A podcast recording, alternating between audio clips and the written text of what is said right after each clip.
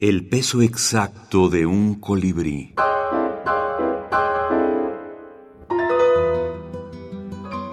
Autores de la minificción. Emiliano González. Ella. Vio por primera vez a la joven en un hotel en la mañana, acompañada de sus hermanas, y ella le dirigió al pasar una mirada significativa.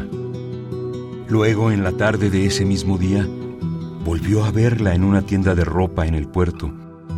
Era una de las cajeras que lo miraba fijamente. Cuando regresó a la ciudad en un avión atestado, creyó reconocerla en una de las aeromosas. Finalmente, la joven lo abordó en un estacionamiento, días después del encuentro en el aeroplano. Por fin solos, dijo. La ciudad de los bosques y la niebla. Emiliano González. Universidad de Guanajuato, primera edición, 2019. Emiliano González no es reconocido como autor de minificciones en buena medida porque había publicado muy poco hasta, hasta este libro.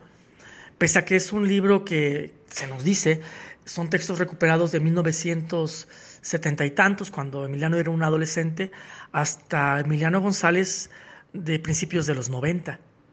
Eh, sin embargo, él había publicado muy poco. Él es autor sobre todo de cuentos que superan las dos cuartillas y de ensayos y de poemas, pero había publicado un puñado, cinco o seis minificciones hasta, hasta, este, hasta este libro. Qué bueno hubiera sido que se hubiera eh, hecho difusión, que él hubiera permitido, que él hubiera compartido estos textos al mundo, porque hay muy poco eh, con esta calidad, con esta imaginación, con esta visión poética, eh, con esta forma de, no fallar en la sorpresa, de, eh, de poderte estallar la cabeza de emoción en tan solo dos líneas.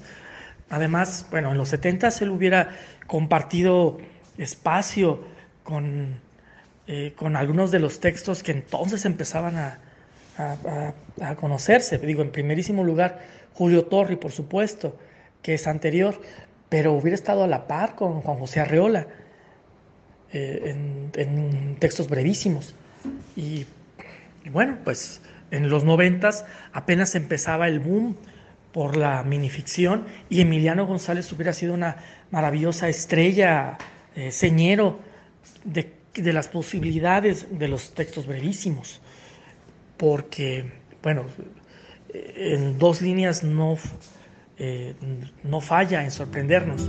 Edgar Omar Avilés, escritor mexicano.